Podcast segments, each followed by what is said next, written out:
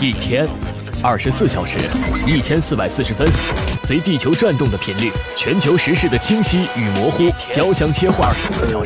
一千四百四十分，需要更多思辨的力量来了解这一切。登录九一八超级见闻，唤醒你的思辨力。思辨力。各位早上好，欢迎收听本档超级见闻，我是燕子。在刚刚结束的这一期峰会上，可谓是跌宕起伏。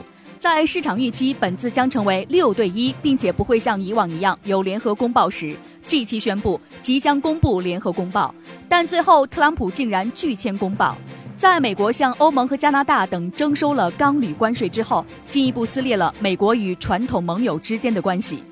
特朗普在全球一系列的动作看起来是决心彻底搞乱目前这个美国二战后一手建立的，并且对美国有利的世界经济秩序。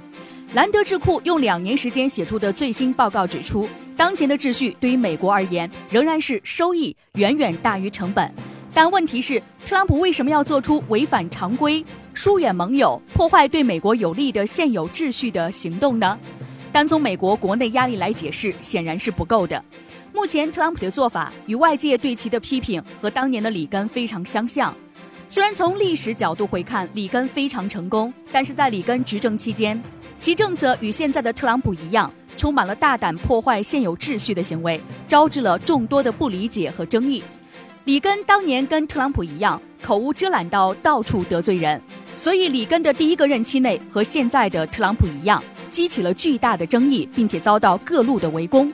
但最后的结果是，冷战结束，美国成为了全球唯一的超级大国。兰德智库历时两年最新发布的研报，理清了特朗普四面出击，没有敌友之分，搞乱一个美国一手建立并且对美国有利的世界秩序的背后，其真正想要达到的目的。而刚刚我们介绍到的，就是这份研报的精华所在。想要更加充分了解这份研报的内容，午间十二点锁定 FM 九十一点八国际新闻栏目，登录九一八。超级见闻，唤醒你的思辨力。感谢收听本档栏目，我是燕子。午间十二点，我们不见不散。